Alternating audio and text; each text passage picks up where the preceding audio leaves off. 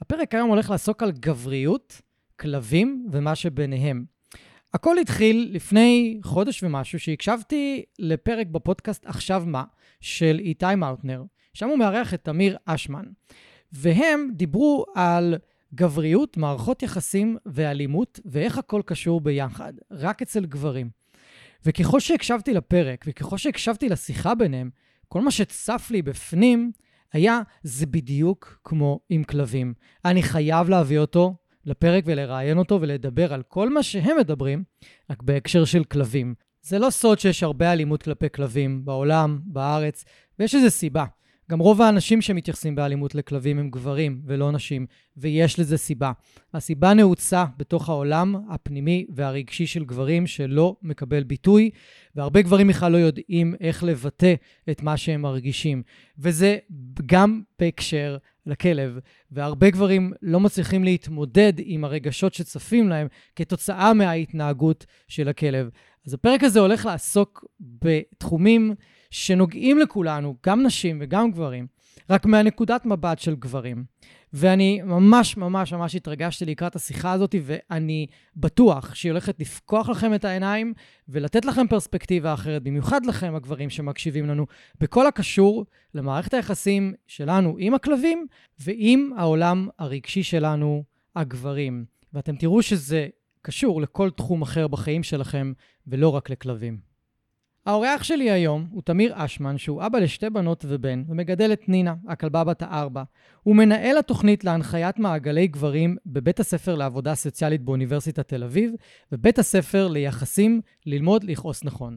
פתיח קצר, ואנחנו אומרים שלום לתמיר.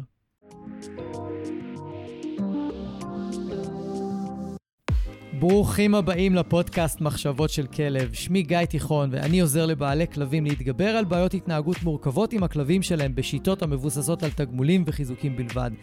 אני מאמין שחשוב לגדל ולאלף כלבים כיום בראייה הוליסטית, ולא מספיק לגדל אותם בראייה התנהגותית בלבד. אני מעביר תהליכי ליווי אישיים, סדנאות וקורסים דיגיטליים לבעלי כלבים וגם למאלפים שמחפשים להתפתח ולצמוח. בכל יום שישי יעלה פרק חדש בנושא מרתק, דרכו אלמד אתכם להבין כלבים ברמה עמוקה יותר, מה שיסייע לכם לשפר את הקשר איתם ולחיות בצורה הכי טובה ביחד.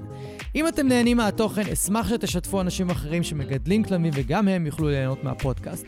תודה שאתם מקדישים לי מזמנכם, המשך פתיח קצר ומתחילים.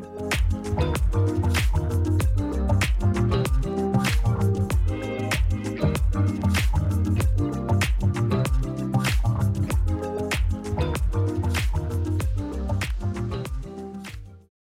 תמיר, ברוכה הבאה. ברוך הבא. מה שלומך? בסדר, שמח להיות פה. גם אני, אני ממש שמח שהגעת. אני הקשבתי לפרק של, שהתארחת בו אצל איתי מאוטנר, ומאוד אהבתי את מה שדיברתם שם. מאוד אהבתי על איך פתחתם את הנושא של גבריות, ואיך פתחתם את הרגשות מאחורי גבריות, וכל הנושא הזה מאוד מרתק אותי אישית, במיוחד בגלל ש... בשנתיים האחרונות אני יותר ויותר נכנס לעולם הזה. יותר ויותר נמצא במעגלי גברים, נמצא בסדנאות אה, שמיועדות לגברים, לא מעורב, אלא ממש ככה גרעין כזה מרכזי של גברים. Mm-hmm. אתה בעצמך מעביר מעגלי גברים, ואתה... תכף אני אתן, אתן לך לספר בדיוק מה, מה אתה עושה. וכשהקשבתי לפרק, לא יכולתי שלא לראות דמיון עצום בין מה שאתם דיברתם, שאנחנו נדבר על זה היום, לבין מערכת היחסים של אה, בין גברים לכלבים. חלק מהאנשים גם יש להם את זה, אבל זה בעיקר גברים. וממש רציתי שתבוא כדי שנפתח את זה, כדי שנוכל לדבר ונוכל ממש ככה אולי להעיר כמה דברים אצל, אצל גברים שמקשיבים ל, ל, לפודקאסט. אה, ואני בטוח שגם נשים שמקשיבות, זה מאוד יעזור לכם עם הגברים שלכם. אז בוא נתחיל רגע, ספר קצת מה אתה עושה ואיך אתה עוזר לגברים כשיכירו אותך. אמ, זו שאלה טובה. אני כבר 52 שנה אה, ממין זכר, הומו ספיאנס ממין זכר. ואני חושב שזה שנולדתי כבן ב-1970 אה, ועברתי את כל מה ש... את כל הת... אני, אני מדבר בגוף ראשון גם. Mm-hmm. זאת אומרת, אני מבין, באמת מבין מה זה להיות בן. כן. שאחר כך להפוך להיות נער וגבר. אז, אז בעצם לא ידעתי שאני הולך לעשות, לעסוק בגבריות הישראלית, אבל קצת הוסללתי לשם, או... מהמם, זאת אומרת, בגיל 21 כבר הלכתי לעבוד עם ילדים בפנימייה, מהמם. ילדים שהוצאו בצווים של בתי משפט, ו... וגם בשירות הצבאי עבדתי עם, עם uh, חיילים, עם גברים שיש להם בעיות. קשיי הסתגלות לצבא, כאילו. ה... נקרא לזה הסיפור, אם אנחנו עוסקים פה היום בכלבים ובעליהם, אז כבר בגיל ה-20 עסקתי, עבדתי עם גברים שלא לא מצליחים להסתגל לעולם הגברי הזה, הצבאי, מהמם. המיליטנטי, הקשוח. ושם גם הלך, אז בעצם אני גם הלכתי ללמוד עבודה סוציאלית, שזה מקצוע שלא נתפס כמקצוע מאוד גברי, היום זה קצת משתנה ברוך השם, נכון. אבל בשנות ה-90 בחרתי בחירה מאוד לא אופיינית לגברים, לעשות תואר ראשון ותואר שני בעבודה סוציאלית. ובתוך העולם הזה של העבודה הסוציאלית, בעצם פתח, ב-1996 פתחתי מעגל גברים. ב- וואו, מוקדם. ב-96. ממש. כן, ממש עתיק, אני או-אה. קצת ממוטה היום. אבל, אבל ב, עשיתי את זה עוד לפני שקראנו לזה מעגלי גברים, אבל קבוצה של גברים שמקים, שמק, שמגיעים למקומות של התפרצויות זעם, של אלימות, מהמם. של אלימות כלפי בת זוג, אלימות כלפי ילדים, ולצערנו גם, גם אלימות כלפי בעלי חיים הייתי שומע שיתופים, ואנחנו מהמם. אולי נגלה במסע שלנו שזה די הולך ביחד, כן. אמ, של אלימות כלפי בעלי חיים, הרבה פעמים זה אלימות גם, גם כלפי בני אדם. ושם בעצם יצאתי למסע עם גברים של איזה 23 שנה במעגלי גברים, גם ברחובות, עיר, העיר שבה נולדתי, מהמם, וגם פה בתל אביב, זו העיר שבה אני חי ב-30 שנה האחרונות. מהמם. ונפתח סיפור שם, כשהתחלתי לסגור גברים למעגל, ואני ביניהם גם כגבר, והתחלנו לפתוח, ואתה יודע מה זה מעגל גברים? כן. כאילו, שנותנים לגברים תנאים בטוחים לדבר, הם מדברים. אנחנו מדברים ומדברים, ולא רוצים להפסיק גם לדבר. נכון. וזה מאוד, מאוד שונה מהדעות הקדומות שיש כלפי גברים. אז בעצם פתחתי אז בעצם משנות ה-90 ועד היום, זה מה שאני עושה, אני מספר את הסיפור שלי, אני מרצה על גבריות, אני, אני מרצה לגבריות ועל טיפול בגברים באוניברסיטת תל אביב, בבית ספר לעבודה סוציאלית. לי ולשותף שלי אורן גור, יש לנו תוכנית ייחודית, לגבר, אנחנו בעצם מכשירים את, את המנחים שעושים מעגלי גברים בכל הארץ. ואני, ויש לי בית ספר שנקרא ללמוד לכעוס נכון. כן, זוכר שראיתי אותו ב- בגוגל. בגוגל. כן, אז זה הסתכלתי באמת בית עליו. ספר שנועד uh, קצת ללמד, עוד פעם, גם גברים וגם נשים, איך לא, לא, להיכנס, לא להיכנס להתקפי זעם, לא להתכנס, בתוך הזוגיות ובתוך ההורות, והיום בפודקאסט אולי נדבר על דבר שמעולם לא דיברתי, על, כן, על אני... התקפי זעם מול בעלי חיים. אני, אז אני אמשיך בדיוק את הנקודה הזאתי, כי היום בעולם של אילוף כלבים זה לגיטימי, זה לגיטימי לכעוס על הכלב, זה לגיטימי להיות באיזה התקף זעם עליו, זה, זה מאוד, מאוד לגיטימי. זה מאוד לגיטימי להשתמש באביזרים כוחניים כלפיו, מאוד לגיטימי כלפיהם, מאוד, מאוד לגיטימי בקיצור. והמקום הזה הוא, זאת אומרת, איך, שה, איך שאני עובד היום, איך שאני מדריך בעלי כלבים, לחנך את הכלבים שלהם, לגדל אותם, לאלף אותם, לאמן אותם, זה בדיוק הדבר ההפוך, זה יותר ממקום שרוצה לעזור להם להבין רגע למה בכלל ההתקף זעם הזה עולה.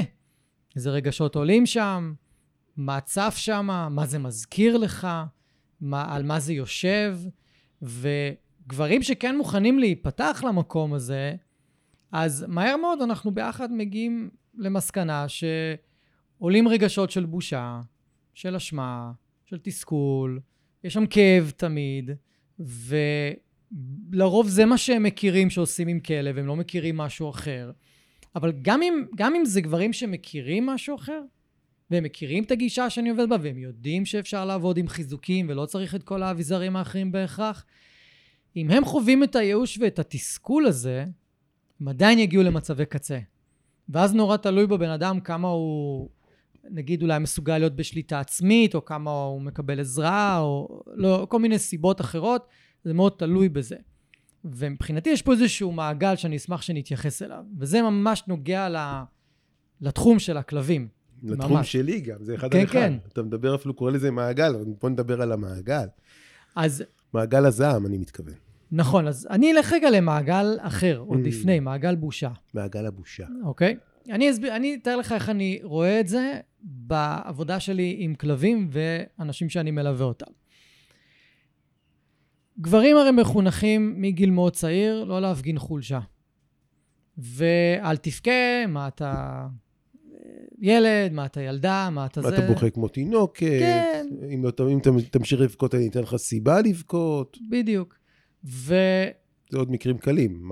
כן. מרב- מרביצים לילד- ל- ל- לבן כשהוא בוכה, נכון, או מבטא רגשות. נכון.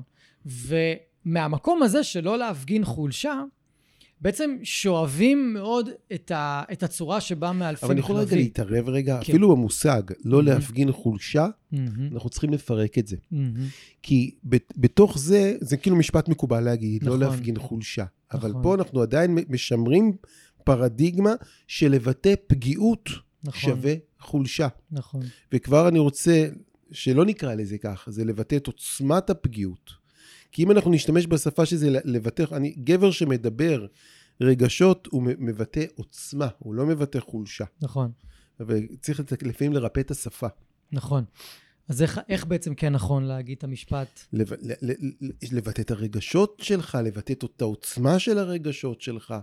זה אף פעם לא לבטא... אני חושב שאנשים נחלשים כשהם חושבים שביטוי רגשי זה חולשה.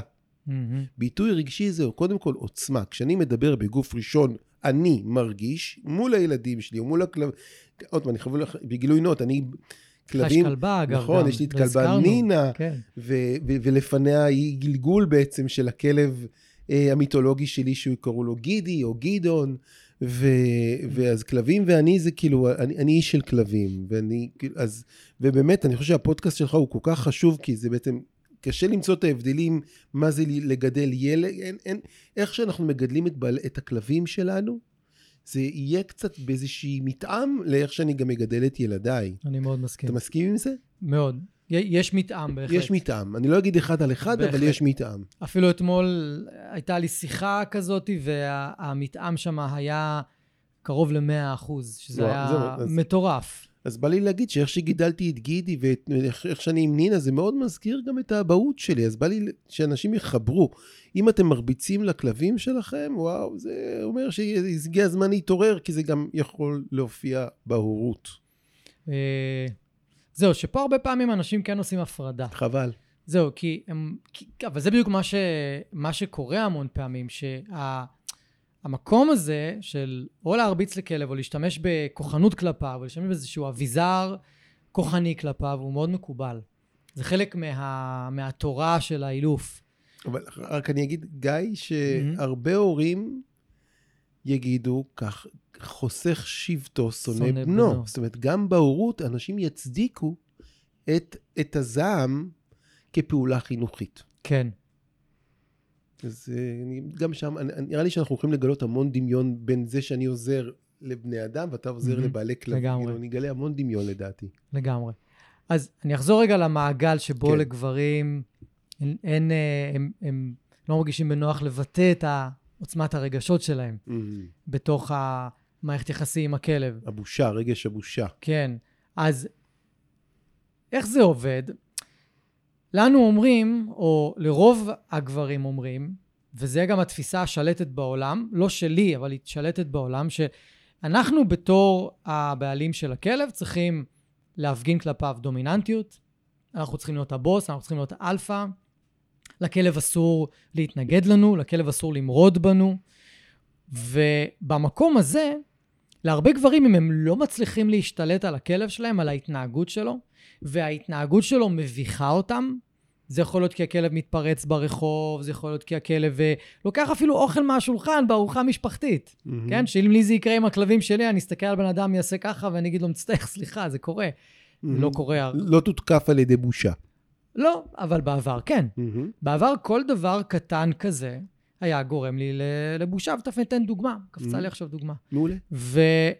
ואז הם נכנסים למעגל הזה של הכלב מביך אותי, אני מרגיש בושה, כי זה לא נעים לי, ואני לא יכול להראות את הרגש הזה כלפי חוץ, כי אז עוד פעם זה חוזר למה שדיברנו מקודם, סביב חולשה מהמם. וזה, ו...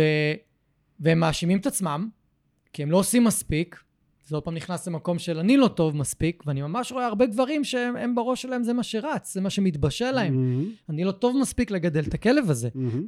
אני לא טוב מספיק, אני לא בית מספיק טוב לכלב הזה, וזה לא נכון. אני מסתכל מהצד ואני ממש אומר להם, זה לא נכון. כן, אבל הם מותקפים מבושה ומאשמה ומחוסר אונים. כאילו, בדיוק. הם עוברים איזשהו, מה שנקרא סטרס מאוד גדול. בדיוק, הם חווים סטרס מאוד מאוד גדול. גדול. ואם הם בתוך זוגיות, זה לפעמים אפילו עוד יותר שם עליהם סטרס. או אם יש ילדים מהמם, בתמונה, מהמם. והכלב הוא קצת בעייתי עם הילדים, וואו, עוד יותר מכניס אותם ל- לסטרס. ואז פה יש את המעגל הזה, אני חווה בושה ואשמה, ואז משם אני בקלות יכול להגיע לתסכול וייאוש, ואז משם בקלות אני יכול אה, להגיע, מה שאמרת, להתקפי זעם, או כעס על הכלב. לנטוש, את ה- למסור את הכלב. לנטוש אותו, בדיוק. ולי איפה זה קרה? זה קרה לי עם אחת הכלבות שלי, אני מספר עליה פה הרבה בפודקאסט. איך קרם- קוראים לה? קראו לה גילי. קראו לה, היא לא איתנו. כן, היא לא איתנו יותר. קראו לה גילי. היא הייתה תוקפנית לכלבים, מהמם. ובתקופה ההיא, לפני הרבה שנים, מבחינתי, זה נתפס כפדיחה. פשוט פדיחה. אם לא הייתה עושה מה שהייתי אומר לה, זה היה פדיחה. מהמם. הייתי ממש מתבייש בזה. וזה היה, ו- ואיפה שאני הייתי, קל לי מאוד, בגלל שהייתי שם, קל לי מאוד לזהות את זה אצל אנשים. מהמם. מה, איך אתה עוזר לגברים ב, במקום הזה? שהם בתוך המעגל הזה כבר. אז קודם כל, בוא, בוא נעשה 60 שניות על רגש הבושה, יאללה. שזה רגש מאוד חשוב. מהמם. כשאנחנו התחלנו את השיחה על מה, מה בנים עוברים בילדותם, כשאני בכיתי בבית שבו גדלתי ואבא שלי צרח עליי, הוא בעצם בייש אותי. כאילו הפעולה, מהמם.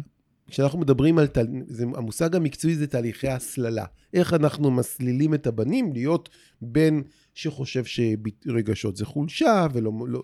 כאילו, אנחנו בעצם, דרך הביוש, המנגנון הזה שאנחנו מביישים, אז הילד לומד להתבייש.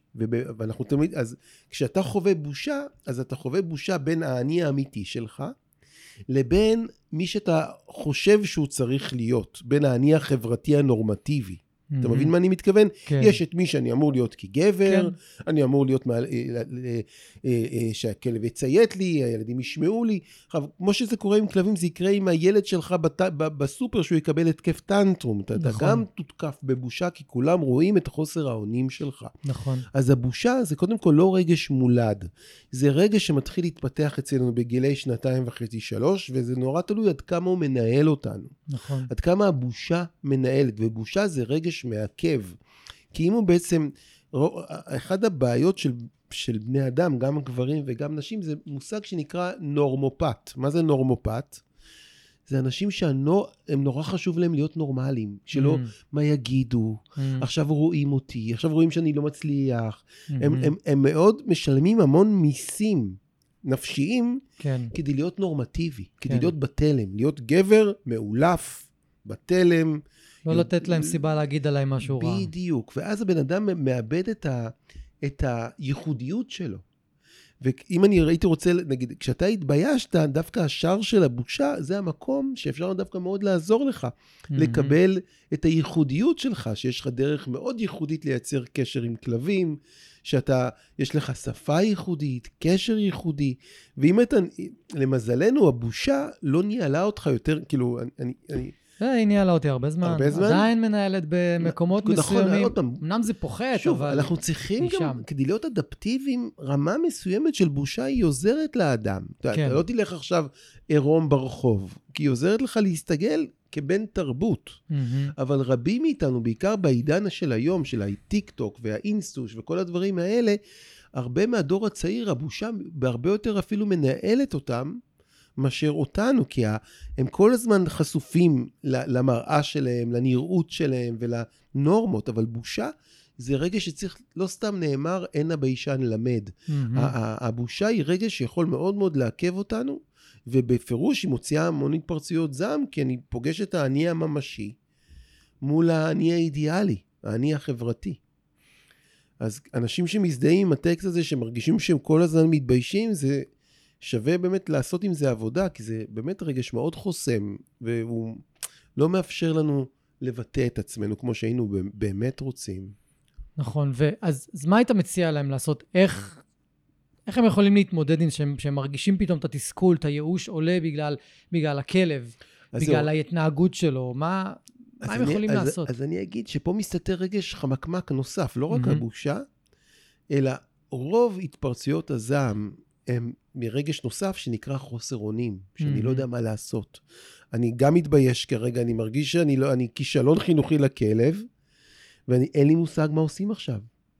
לגברים בהרבה יותר קשה להיות בעמדה שאני לא יודע. מעניין אם נכון. נגיד, מעניין, כ- כמאלף כלבים, מעניין אם פונים אליך יותר גברים או נשים, ואני מניח שגברים פחות פונים אליך.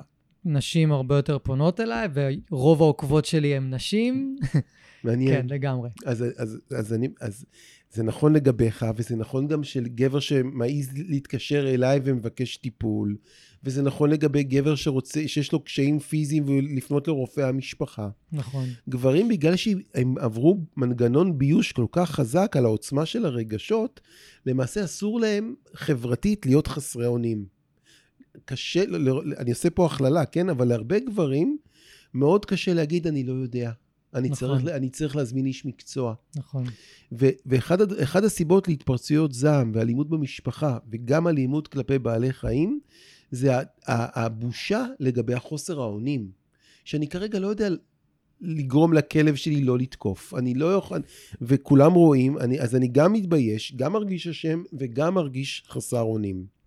ואם אתה שואל מה אפשר לעשות, אז קודם כל, אין, אין, אין, אין אחד, להסכים לקבל את זה שחוסר אונים זה אחד הרגשות הכי יומיומיים שלנו.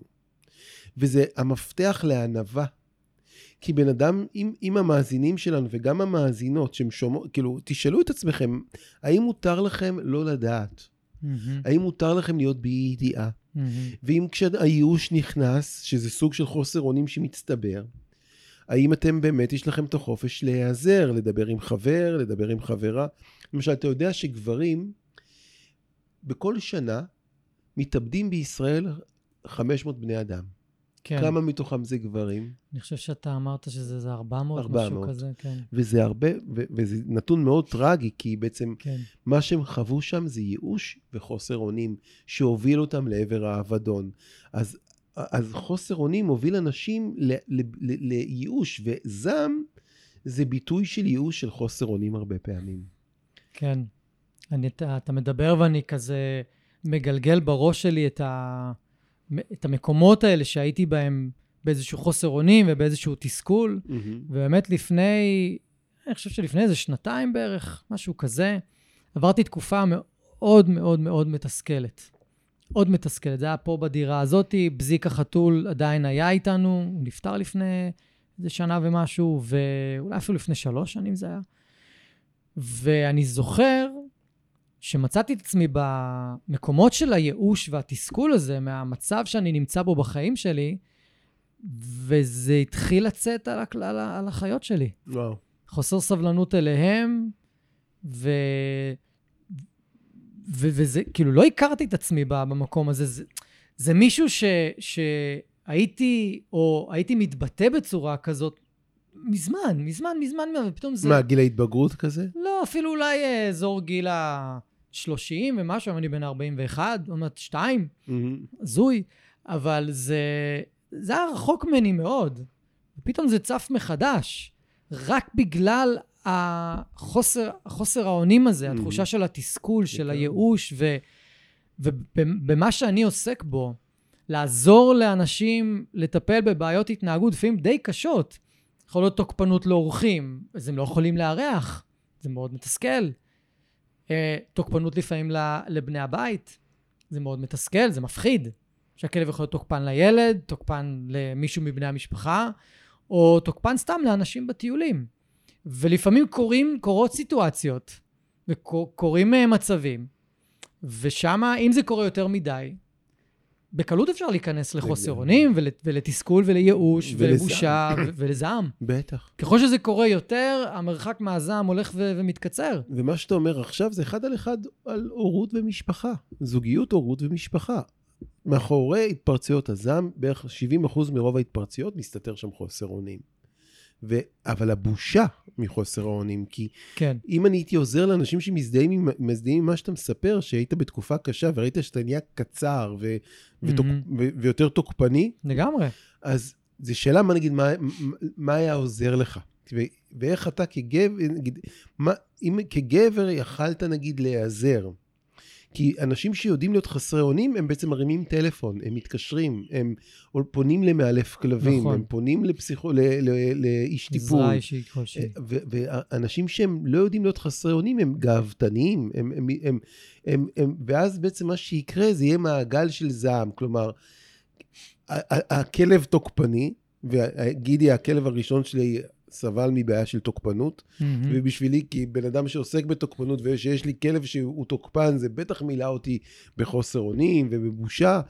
אמ, אבל הרבה מהאנשים, מה שקורה שהם, אני קורא לזה לכבות שריפות בבנזין. כאילו, כן, לכלב יש בעיה של תוקפנות, ואני אטפל בו באמצ-. באמצעים תוקפניים. ומתמטית זה לא יכול לעבוד.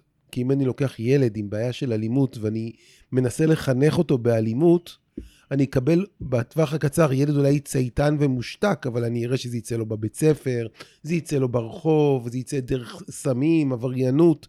אי אפשר לכבות שריפות בבנזין, אי אפשר לרפא אלימות באמצעות אלימות. אפשר לרפא אלימות באמצעות כוח שנקרא אמפתיה וחמלה וגבולות ברורים, ולדעת להבדיל, למשל לדעת להבדיל בין כעס וזעם. מהמם. כעס זה רגש מאוד חיובי בחינוך של בעלי חיים. לכעוס על כלב זאת לא פעולה אלימה או תוקפנית. השאלה איך עושים את זה. בדיוק, השאלה אם אנשים יודעים להבדיל בכלל בין לכעוס על כלב ולהציב לו גבול בצורה אסרטיבית, תקיפה, ולא לחצות את הקווים לעבר תוקפנות. תחשוב כמה זה חמקמק בין להיות תקיף ובין להיות תוקף. זה לא סתם שאנשים מתבלבלים שם, אפילו המילים מאוד קרובות. נכון. אני, אני אחדד את זה. בגישה שאני עובד בה ומלמד אנשים, אז אנחנו אפילו מלמדים להשאיר את הכעס בצד. אבל זהו, זה- למה אתה כעס? כי כלבים לא מגיבים טוב לכעס. הם לא מגיבים טוב לזעם, אני אגיד. גם לכעס. אז אולי... לזעם עוד לדבר- יותר הם מגיבים לא טוב. הם, הם, או שהם יכולים להגיב בתוקפנות חזרה, או שהם יגיבו ב, בלכבות את עצמם. בכניעה. בכניעה מוחלטת, כן. ותעשה מה שאתה רוצה, ו... וזהו. כן. ואז בדרך כלל קוראים להם אה, כלבים לא, מאולפים, נכון, אבל הם לא. כי- נכון, צייתנים, והם אפילו הם יהיו כנועים מאוד, ו- ויאפשרו כן. ל- ל- למעגל הזעם להתרחש. בדיוק. ואנחנו מלמדים לשים את, ה... את הכעס בצד, לא, לא, לא, לא שאנחנו לא רוצים שירגישו אותו. אז בסדר להרגיש את הכעס, פשוט אל תוציא את זה על הכלב. מהמם. ואי אפשר להימנע מרגש של כעס לפעמים עם ההתנהגות של הכלב. אנחנו יכולים לחזור הביתה והכלב הפך לנו את הפח. קרה לי כמה וכמה פעמים עם פפו, עד שלמדתי להכניס את הפח לארון. מהמם. אבל זה קרה, ובקלות אפשר להיכנס שם לכעס, אבל פשוט לא צריך להוציא את זה על הכלב, אוקיי? לא צריך לפרוק את זה על הכלב. בדיוק, בדיוק. ואז, אה, לא, אתה דיברת על, על ההבדל בין, אה, נו, בין להיות. תקיף לבין להיות תוקף. מהמם. ובתחום שלנו יש בלבול מטורף בין, בין המילה אסרטיביות למילה אגרסיביות. מעניין. זה בדיוק גם- גם בתחום שלי. מלמדים, אומרים לנו, אשכרה, תהיו אסרטיביים, אבל כשאנחנו שואלים איך לעשות את זה, נותנים לנו כלים אגרסיביים. מהמם. זה מה שאני קיבלתי הכוונה? בתור מאלף, בתור ת- מאלף תלמד אותי בתחילת כמאלף הדרך. כלבים. מה זה כלים אגרסיביים? נגיד עכשיו אומרים לי, אתה צריך להיות אסרטיבי עם הכלב, ואם הוא לא עושה משהו, אז אתה תתקן אותו. אני יכול לתקן אותו עם חנק, אני יכול לתקן אותו עם דוקרנים, אני יכול לתקן אותו עם חשמל, אני יכול לזרוק עליו משהו, יכול לתת לו מכה, אני יכול להכריח אותו לעשות את מה שאני רוצה עם הידיים שלי, Mm, ממש להכריח להכניע אותו אותו, פיזית, כן. להכניע אותו. ו, ולהיות אסרטיבי זה בעצם, כאילו ההגדרה היא להעביר את מה שאתה רוצה לצד השני, בלי לפגוע בו. נכון. ההגדרה שאני מגדיר אסרטי, מהמם. זה מאוד, אנחנו נראה שאנחנו באמת ממש קולגות, עוסקים בדברים מאוד דומים. נשמע ככה. כאילו, אז האגרסיבי, התוקף, הוא, הוא בעצם שם את הצרכים שלו מעל הצרכים של הכלב או של הילד או בת הזוג. נכון. זאת אומרת, הוא, הוא, הוא, הוא, הוא, הוא, הוא מבטל את הקיום של בעל החיים ו, ומתרוקן עליו. נכון. זאת הפעולה האגרסיבית. לא מעניין אותי מה אתה חושב, אני קובע, אני, אני קובע ואני אכניע אותך לקבל את הרצונות שלי. וזו עמדה אגרסיבית. העמדה האסרטיבית זה, אני יודע שיש לך צרכים, אני יודע שגם לי יש צרכים, ואנחנו נקיים על זה איזשהו דיאלוג. אני לא יודע איך זה יכול לעבוד עם בעלי חיים, אני יכול להגיד שמי ש... כאילו, אני באיזושהי עמדה דיאלוגית גם עם הבעלי חיים שלי. זאת אומרת, אני לא... אני, יש אזורים שאני כן זקוק, אני כן צריך להגדיר להם את הגבולות שלי. למה מקודם אמרתי שכעס זה רגש חשוב, וצריך mm-hmm. לדעת להבדיל בין כעס וזעם? כי כעס מוליד אסרטיביות, מוליד תקיפות. Mm-hmm. כשנגיד הילד יעשה פעולה לא נכונה, הבן שלי יעשה פעולה לא נכונה, אני מקווה שאני אוכל לכעוס עליו. מה זה לכעוס? זה לשים את הצרכים שלי בצורה מאוד תקיפה וברורה, ואני אגיד לו, וואי, דרכת לי על הרגל וזה ממש כאב, אני, שים לב, בפעם הבאה לא לדרוך לי על הרגל, זה ממש מכעיס אותי. Mm-hmm. כי אתה לא, לא ראית אותי. Mm-hmm. כאילו, כשאני יכול לכעוס על ילד בגוף ראשון אני, לא אתה, mm-hmm. אתה, אתה, אתה, ואני אתרוקן עליך באיזושהי mm-hmm. השלכה זועמת. Mm-hmm. אז הכעס הוא רגש מאוד חשוב. Mm-hmm. הוא, והוא יעזור לי להגדיר את הגבולות שלי וללמד אותך מהם הגבולות שלי. אני, במובן הזה, אני אנסה לעזור לכלבה נינה, אני אגיד לה, אה, אם זה כואב לי, ואם אני ארגיש ש...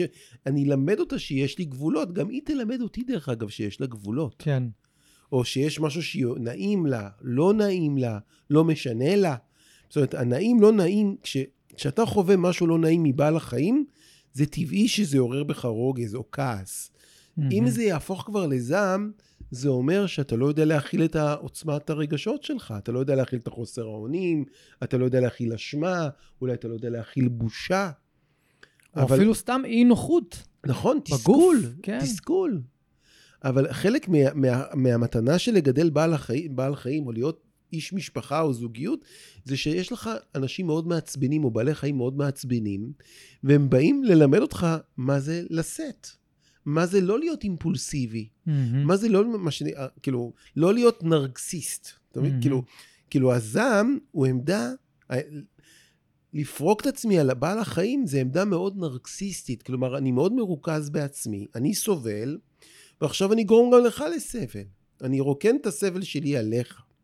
בגלל זה הרבה פעמים אנשים נרקסיסטים, הרבה פעמים השתמשו בזעם. כי הם לא רואים את האחר, לא, לא נותנים לו קיום, והוא מעצבן אותם, אנשים מעצבנים. בעלי חיים זה דבר שהוא בקלות, כמו שעם הסיפור עם הארון, עם ה... כן, כן, בעל חיים יכול uh, לעורר בנו... כן, לעורר בנו אבל הם המורים שלנו לחמלה, הם נכון. בשבילי הם המורים שלנו לסבלנות, לא לחוסר גבולות, לא לספוג כל דבר, mm-hmm. אבל ללמוד, ל- ללמד את הכלב מה זה אומר להיות איתי בקשר. ללמד את הילד מה זה אומר להיות איתי בקשר, והכעס הוא חבר מאוד טוב לזה. כי אם אתה, כשאני אומר לך כעס, אתה מדמיין אלימות, אז, או תוקפנות, זה לא כעס. זהו, לי אוטומטית בגלל הילדות שלי וכל מיני דברים שקרו בבית, כעס, ברגע שראיתי כעס מסביבי, אפילו אם הוא לא היה מופנה אליי, כעס מסביבי, ישר אני צריך להיזהר, אני צריך להישמר. אני לא יודע אם זה בסדר לשאול, אבל השאלה מה ראית. כאילו, מה זה, כאילו, כאילו. כאילו, באופן טבעי, כילד, המושגים התבלבלו. אני, אני מדבר כרגע ממש, ממש משקף את החוויה שלי כ, כילד. היום אם אני אראה כעס מסביבי, אז אני אדע הרבה יותר לפרש את הסיטואציה ו- ולהבין מה קורה נגיד, שם. אבל נגיד כילד, האם ראית למשל דברים שנזרקים? לא. האם ראית אה, אה, צעקות, כן, צרחות? כן. אז אם ראית צרחות, זה לא כעס. כן. זה חצה את הקווים לזעם. Mm, נכון. אז אני אומר, אז כילד, המושגים התבלבלו. כשאתה נכון. קורא, ופה אפשר לעזור להרבה אנשים, כי הרבה פעמים אנשים קוראים לזעם כעס, שזה בכלל זעם, צעקות, צרחות, אה, אה, זריקת חפצים, טריקת דלתות, אה, חרך, להחרים את הילד. זאת אומרת, גם, אני לא יודע אם, בטוח שיש גם בעלי כלבים שמחרימים את הכלב שלהם לתקופה.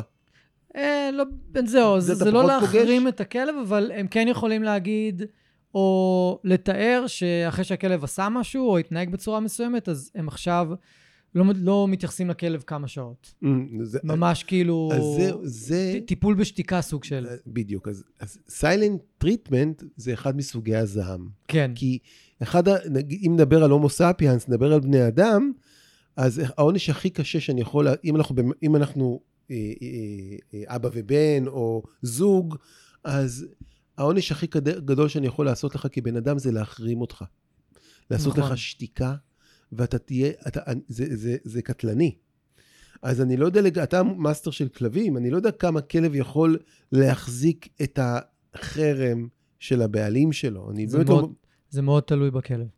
אם זה כלב שרגיל ב- באופן קבוע, פשוט לגשת לב... לבעלים שלו, לאנשים שלו, לקבל את התשומת לב, להיות איתם על הספה, להיות איתם בסיטואציות קרובות, ופתאום עכשיו דוחים אותו, והוא לא מבין את הדחייה החברתית הזאת, הוא מתחיל, אה, לפת... הוא יכול להתחיל לפתח אה, התנהגויות נוירוטיות. הוא יהיה אבוד, כן, זאת אומרת, נוירוטיות, הוא אומר זה, עכשיו אני מפחד, חרד. חרד לזוז, חרד להתנהג, חרד לעשות משהו, כי, כי אני לא מבין את הסיטואציה נכון. הזאת. ותחשוב, איזה, לנו יש שפה.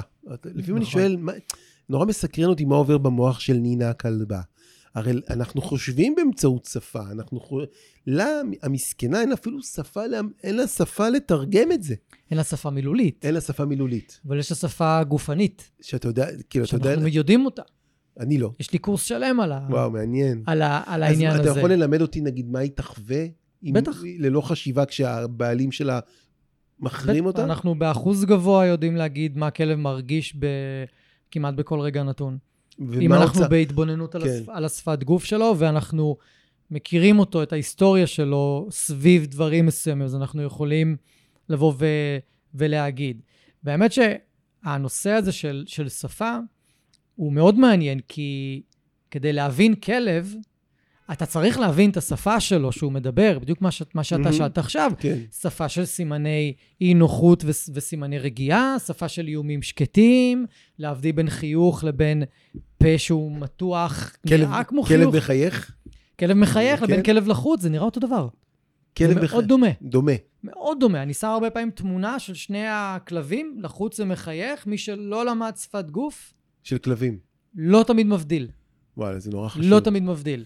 יש... ו- כלב יכול להיות עצוב, בטח, ויש שפת גוף, שפת אה, גוף של כלב עצוב. בטח. כלב יכול להיות, אני- אני מזהה כלב יכול להיות מדוכא, אז זה אני... אנחנו שבוע שלם לא היינו בבית, היינו בטיול, בטיול משפחתי בלעדי נינה, ואני חושב שחזרנו לפני שבוע והיא עדיין בדיכאון. כאילו, זהו, אני ממש אז- מזהה שם דיכאון. זהו, זה צריך ל, ל, להבדיל בין אה, דיכאון מהמם. לבין אה, התאקלמות מחדש לביתה. כי דיכאון גם לא, יבוא... היא הייתה בבית. זהו, אז דיכאון יבוא לידי ביטוי בירידה בשמחת החיים של הכלב גם, באופן ה- כללי. כן, ממש. ואז יכול להיות, לפעמים כן, יכול, ואז כאילו, כאילו היא לא זה- סולחת, כאילו חוזר. אם אני מעניש אותה ב- ב- ב- א', ב- כן. באלף, אז היא כאילו אה, אה, לא סולחת לנו. על זה שאישרנו את השבוע, ושבוע בזמן כלב נראה לי זה 49 יום. שבוע זה הרבה זמן זה הרבה זמן לכלב, לכלב. שפתאום נעלמים לו מהבית, והשינויים האלה, היא כלבה רגישה נשמע לי, נינה. מאוד. אז כלב רגיש תמיד יש לו יותר קושי עם השינויים האלה, ו... ובדרך כלל ההמלצה שלי זה של הכלב, הוא- להשאיר אותו במקום עם חברה, מהמם. אם באמת זה מתאים לו. כן. ואז באמת זה עוזר הוא עם לא יחווה את זה התחושות עוד האלה. פעם ועוד פעם, הוא יבנה כן. שוב את האמון. כן. זאת אומרת, הוא לא יהיה לבד, ואז הוא, הוא פחות צריך להתמודד עם, ה... עם הלבד שלו. זה Mhm. קשה להתמודד לבד. כן, מאוד. כמה אנחנו מסוגלים להתמודד נכון. עם הלבד שלנו? לגמרי. היום כמעט בכלל לא. זה, זה לוקח אותי לזה, למשל גבריות ו- ולהיות תלוי. כלב זה בעל חיים מאוד תלותי. תלותי 100 אחוז. נכון, הוא כאילו מהות, בגלל זה אפילו אפשר לחלק את האוהבי חתולים ואוהבי כלבים, כי חתול זה חיה יחסית מאוד מאוד עצמאית, נכון? עדיין היא תלויה. יש בה תלות מסוימת, אבל אי אפשר להשוות בין תלות של כלב לתלות של חתול. כאילו, כלב מלמד, כאילו, הוא לא יכול, בל... כאילו, ה... הוא סמל של תלות, אפילו השם שלו, כלב, זה כלב בעליו, כאילו, המקור היהודי של, מהמם. כאילו, הוא חיה רגשית מאוד, שמאוד מזהה את, את, את הלב של הבעלים שלה. והיא מאוד מאוד אה, מגיבה ל, ל, ללב של הבעלים, היא מאוד אה, חיה את הרגשות של המשפחה שבה היא... היא חיה מאוד מאוד רגשית ותלויה. כן. וגברים למשל, הם מפתחים סוג של אלרגיה לתלות. נורא קשה להם, נכון, אני ש- לגמרי מזדהה עם זה. כן, זה מדבר אליך? מאוד מזדהה עם זה.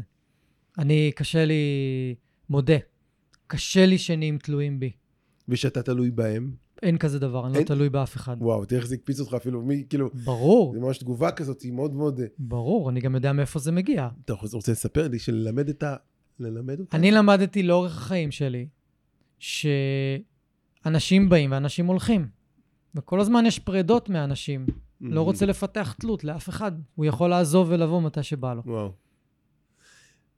טוב, אני חושב שאתה עוזר פה להרבה גברים, וגם לנשים, אבל סטטיסטית יותר לגברים. מה, שת, מה שמעתי, ששמעתי אותך אומר, כל הסיפור של להיקשר לבני אדם ולפתח בהם תלות זה דבר מאוד מורכב, כי מהמם. אנשים, שיש פרידה ויש שברונות לב. מהמם.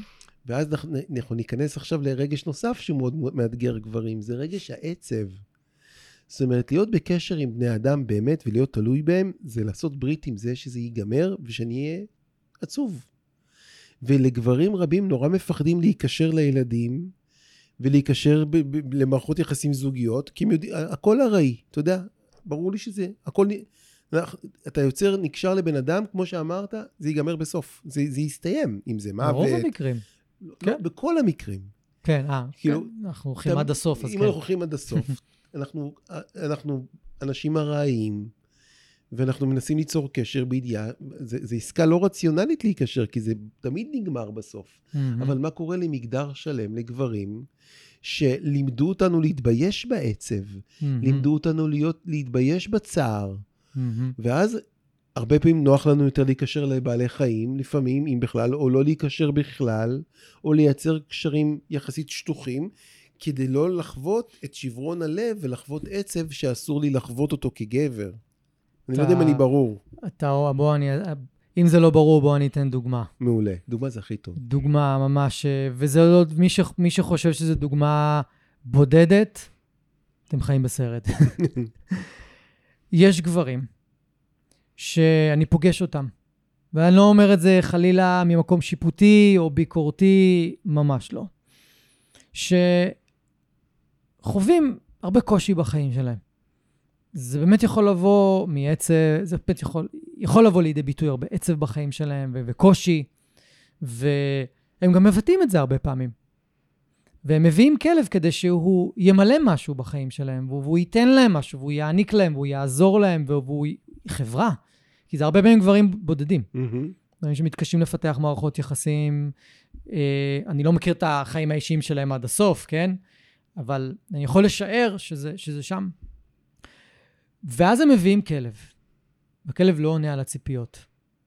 וזה מקום רע מאוד. כי ברגע שהכלב לא עונה על הציפיות, עוד פעם חזרנו למעגל של תסכול, מהמם. של ייאוש. הנה עוד פעם משהו שאני עושה, לא עובד לי. מהמם. וזה נופל על הכלב. וכלבים כיצורים סופר רגשיים, יותר מאיתנו אפילו, בהוויה שלהם, בביטוי שלהם. אנחנו יצורים רגשיים כמוהם, פשוט למדנו לא לבטא את זה. והם מבטאים את זה.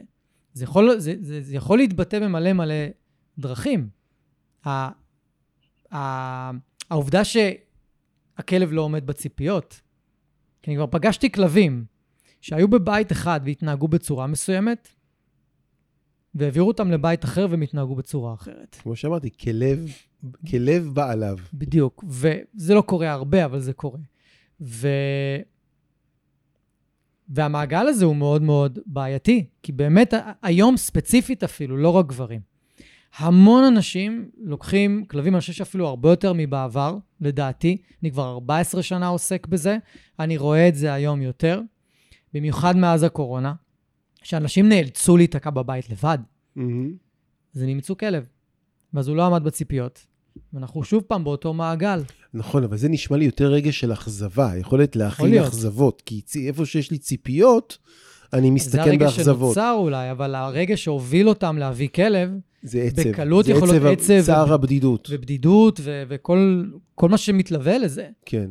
ואז עוד פעם, זה, זה מגיע למעגלים כאלה שהם כל כך פנימיים אצל כל אחד, ואם אנחנו לא מספיק מודעים לעצמנו ולמקום הזה, אז עוד פעם, זה חוסר אונים. נכון. למה זה קורה לי? למה, למה זה קורה לי גם עם הכלב? זה קורה לי עם העבודה, זה קורה לי גם עם הכלב. זה מתגלגל וזה מתפתח. אז אם אני מקשיב לך ככה, אז בכלל, כל מי שמקשיב, שווה לשאול, האם אני יודע להיות עצוב? האם, האם אני יודע להיעצב? כי אם אני נקשר לבעל חיים, סביר להניח שיש שם עצב. אם אני נקשר, ואני יכול להגיד לך שבקליניקה שלי, שבתל אביב, יש לנו, יש קופסת טישו. אה, אה, כל שבוע אני מחליף אותה, וממלא אותה, וגברים כמעט ולא עושים בה שימוש. וואלה. ונשים אני לפעמים נורא, גם כגבר וגם כמטפל, אני נורא מקנא בנשים על החופש שלהם. הרבה פעמים, באמת, אתה יודע, בכי למשל, עצב ובכי, זה רגש שמייצר, מו... אנשים שיודעים, אם למשל, בן אדם שיודע להיות חסר אונים, הוא יודע גם להיעזר ולהיות אה, עניו, אז אנשים שיודעים להיות עצובים, הם אנשים שיודעים לחמול ולהיות אמפתיים, גם לכאב של האחרים, גם לצער של האחרים. Mm-hmm. אם אני לא יודע להכיל עצב, כשהילד שלי יבכה, זה יעורר בי חוסר אונים, ואני עלול להיות אגרסיבי. אם אני, אפרופו, אם גם כלב יכול להיות עצוב, אני כן מוצא שכלבים יכולים להיות עצובים, למרות שזו מילה אנושית. הם יכולים. אז, ואני אלרגי לעצב, יהיה לי מאוד קשה להיות נאמן לכלב שלי כשהוא עצוב. כאילו, אני לא אבוא אליו ברוך, מאמין, כאילו, אתה יודע, באתי אליך, ראיתי את הכלבים שלך, הם, הם כאלו חומלים ונעימים, וכאילו, ישר כן. נתנו בי אמון. Mm-hmm. זה, זה, זה, הם כלבים מטופחים במובן, כאילו, אם זה בני אדם, אז כאילו, זה, הם, הם, הם, הם כלבים מאמינים. כן. הם כלבים סומכים, mm-hmm. אף אחד לא נכנס ל... אם ישר ראו אותי, רואים שהם סומכים, שיש שם ברית טובה עם בני אדם. כן. ברית בריאה. Mm-hmm. וזה מוביל אותי למקום הזה של... אה, אמרת, אם אנחנו לא יכולים להרגיש את העצב שלנו, את הרגשות האלה שלנו, יהיה לנו קשה לראות את זה במקום אחר. להיות אמפתיים וחומלים כשזה יהיה אצל האחר. אחד הדברים שהכי הכי הכי נפוצים בתחום האילוף, זה ה... אני אקרא לזה ה... ההקטנה של איך שהכלב מרגיש. מלא מאלפים יבואו ויגידו הר אלקטרוני לא מכאיב לכלב. אם זה לא מכאיב לכלב, למה הוא, למה הוא מגיב? Mm-hmm. למה זה יוצר צייתנות? בדיוק. אם החנק לא מכאיב לו, למה הוא מגיב? למה הוא מציית? למה הוא מפסיק לעשות את מה שהוא עושה? וכן הלאה. וזה מלמד אנשים פשוט לא לראות את, ה, את השפה הרגשית של הכלב. ואם הכלב עכשיו אה, מגיב בלחץ ובפחד, הרבה פעמים יגידו, לא, זה לא לחץ ופחד, הוא, הוא בודק אותך, הוא בודק את הגבולות שלו. כאילו, ממש דיסוננס כל כך כל כך אה, גדול. וזה אגב השפה ששלטת בעולם היום לגבי אילוף כלבים. שמה? עדיין. של קולר אלקטרוני? לא, זה מבחינת הטכניקות, כן. אבל מבחינת השפה, זה שפה של הדומיננטיות, האלפא, שפה, מה שנקרא גבריות ישנה ועתיקה. כן, שפה של שליטה. שפה של, אה, של... כן, שפה של שליטה בעיקר. למעלה למטה, כאילו להכניע. שחור ולבן. דיכוטומי. אין כמעט שפה רגשית. השפה הרגשית היא הרבה הרבה הרבה יותר נמוכה בסדר עדיפויות, או בכלל לא קיימת. Mm-hmm. ואז מישהו כמוני בא ומתחיל לשים את השפה הרגשית על השולחן. לא רק אני, גם מאלפים קולגות שלך, אנחנו באים ושמים את זה על השולחן, לא הכלב שלך זה ממש לחוץ. נשמע כמו מהפכה, מהפכה כן, בתחום האילוף. בדיוק, הוא מפחד. הנה הסימנים שהוא מפחד. הנה הסימנים שהוא לחוץ, ואתה תלמד את הבעלים לתרגם את הכלב לשפה רגשית חומלת. בדיוק, ואז פה, לגברים, יש יותר קושי. נכון. כי אתה, אני זוכר שבפרק עם איתי, מאוטנר, אתה דיברת על זה שלגברים חסרה שפה רגשית, חסרה שפה. נכון. ואז הם לא יכולים לראות את הכלב שלהם כיצור רגשי, אלא הם יראו אותו כיצור שצריך לסדר אותו במרחב, שצ... כאילו, כמו לסדר תיקייה, כמו לסדר דפים בזה, כאילו, צריך לסדר אותו במרחב. להוביל לשליטה וצייתנות. בדיוק. וזה, אני רק אגיד לך שאני הרבה פעמים עוסק באבהות או בהורות, זה אותו אימא או אבא שיגידו, הבכי של הילד, היא עושה להם מניפולציות. Mm-hmm. והיא עושה לי את זה כי... זו אותה שפה של הרבה בעלי כלבים. אני אומר, זו אותה שפה. היא עושה, עוד פעם, זה, זה בגלל זה לגדל כלב זה ממש חניכה להורות. Mm-hmm. כי זה בעצם מאוד מאוד מזכיר. זאת אומרת, כשאני, אם אני חושב שהכאב של הבן שלי או של הבנות שלי, היא עושה לי דווקא, אז אני אהיה מאוד מרוכז בעצמי, ואני אראה אותם כסוג של אויבים. אני צריך למגר את זה, אני צריך להכניע את זה. לגמרי. בגלל זה השפה שבה אתה מה, בה אנחנו מתייחסים לכלבים שלנו היא מאוד משמעותית.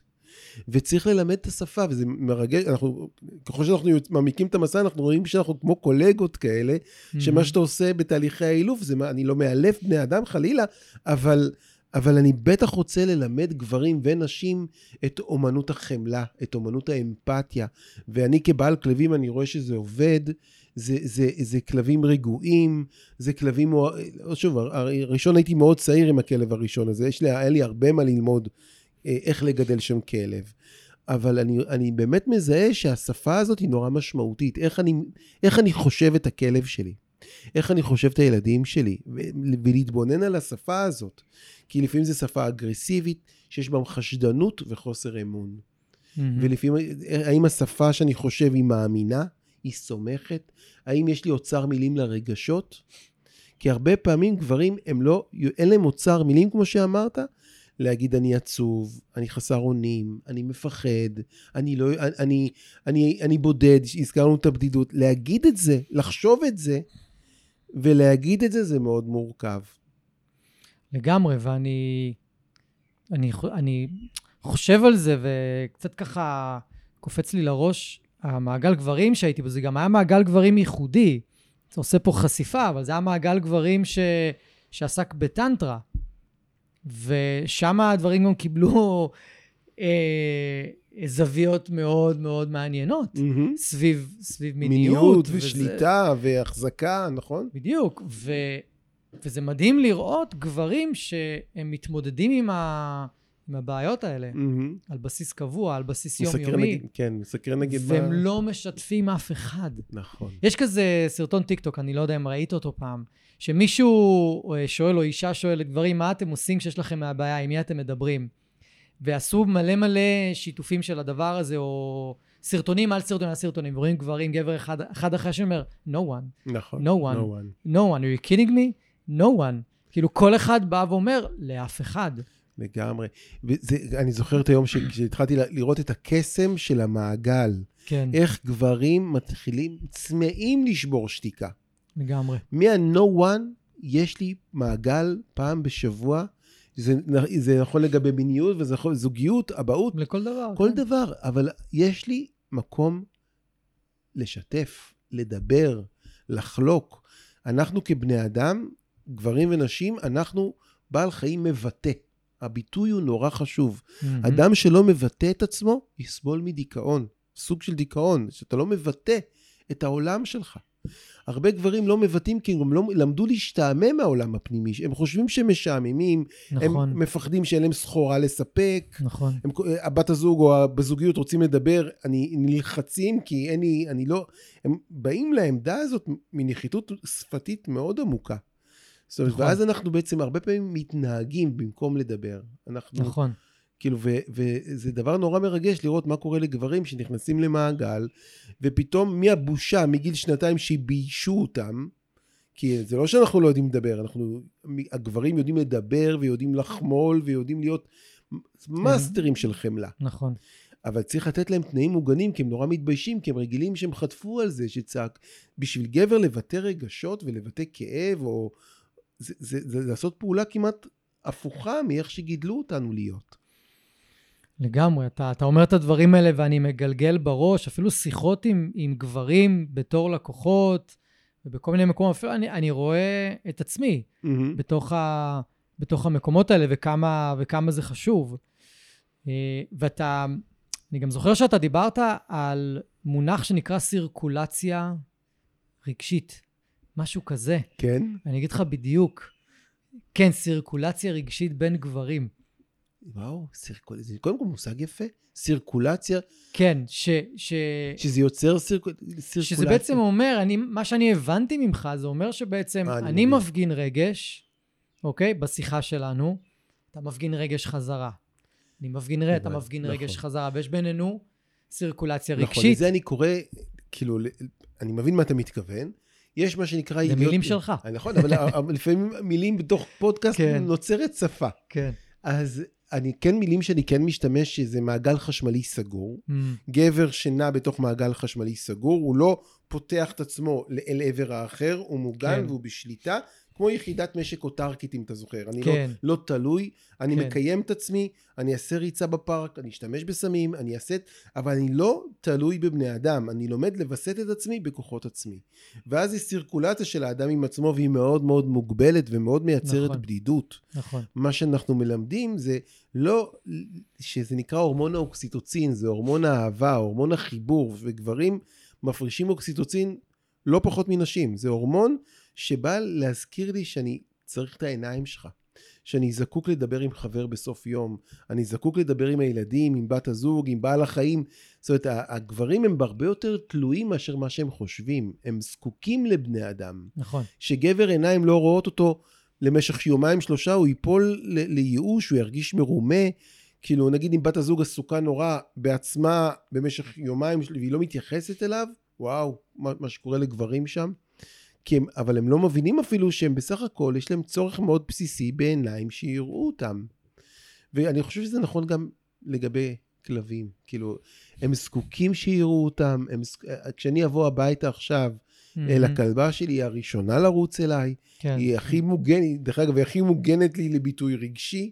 אני הכי פחות, כאילו שם אני הכי אה, אה, כמעט מתיילד בביטוי הרגשי שלי מולה. עם הבנות המתבגרות אני יותר אה, שמור. אה, Hmm. אה, אבל, אה, אבל אני יודע שמחכה לי מפגש מאוד אוקסיטוציני כשאני אבוא הביתה. היא, היא תבוא, אני אבוא, יש לנו טקס של חיבוק שנמשך למ... כאילו, אתה תראה את זה, זה לפחות Hmm. ארבע דקות, תהליך של. ארבע דקות שאני, אני, אני, היא לא עושה לי טובה, אני לא עושה לה טובה. זה יחידה שיהיה לנו חיבוק מאוד ממושך, והיא תריח ותרצה לחוות את כל מה שחוויתי מהבוקר שלא ראיתי אותה. מקסים. ואנחנו מתגמלים, אני מקבל מזה כמו שהיא מקבלת מזה. ברור. וזה ממש מרחיב את הגוף, מרחיב את הלב. והאמיצים יעשו את זה גם עם בנות זוג, עם ילדים, שזו הסתכנות יותר עמוקה, להיות פגיע ומרגיש ומתמסר. גם, ואנחנו כזה כבר לקראת אה, סיום תכף. הנושא הזה של הלהיות פגיע, אני רוצה שאפילו נסיים איתו, כי, מהמם. כי בעיניי הוא, הוא הדבר הכי חשוב. זה להסכים להיות במקום הזה, זאת אומרת, עבור בעלי כלבים, עבור גברים שנמצאים עכשיו ב, במקום הזה של הייאוש והתסכול, זאת אומרת, להסכים להיות במקום הפג, הפגיע הזה והפגוע הזה עם הכלב, כי, כי משם אפשר לצמוח, משם אפשר להתפתח, וכאילו זו קריאה באמת למי שמקשיב עד עכשיו, למי שהקשיב עד הסוף. זה, אם, אם מרגישים שם כל הזמן, אם מרגישים תקועים שם, מרגישים חוסר אונים שם, אז זה לא שמשהו לא בסדר, זה פשוט אומר, צריך לקבל עזרה ממקום אחר, מכיוון. אחר. דברו על זה עם המאלף או המאלפת שלכם. קודם כל, תעיזו. לפנות ל- כן, לעזרה מעבר למרפא לזה. מרפא יחסים. כאילו, ל- כן. במקום מאלף, למישהו שעוזר לך ביחסים עם הכלב שלך. והלוואי ואנשים יבינו שאנחנו כגברים וגם כנשים, אנחנו קודם כל בעל חיים מרגיש. מהמם. הטעו אותנו שאמרו לנו, אתה חושב משמע אתה קיים. אתה, אתה, אנחנו, מרג... אנחנו, מה שנותן לנו משמעות אמיתית בחיים, זה להיות בקשר, ולחוות את הגוף המרגיש שלנו, ולחוות את עוצמת, הר... את, את עוצמת התחושות, ולא לדכא אותם, ולא לשלוט, ולא להתאפק. הרבה גברים, הקושי המרכזי שלהם זה איפוק, זה שליטה. הם לא רוצים שיברח להם העצב, הם לא רוצים לבכות, הם לא רוצים לבטא חוסר אונים. נכון. הם מלאים בבושה, ומלאים באשמה, והם לכודים בתוך מבנה שלא מדבר את זה.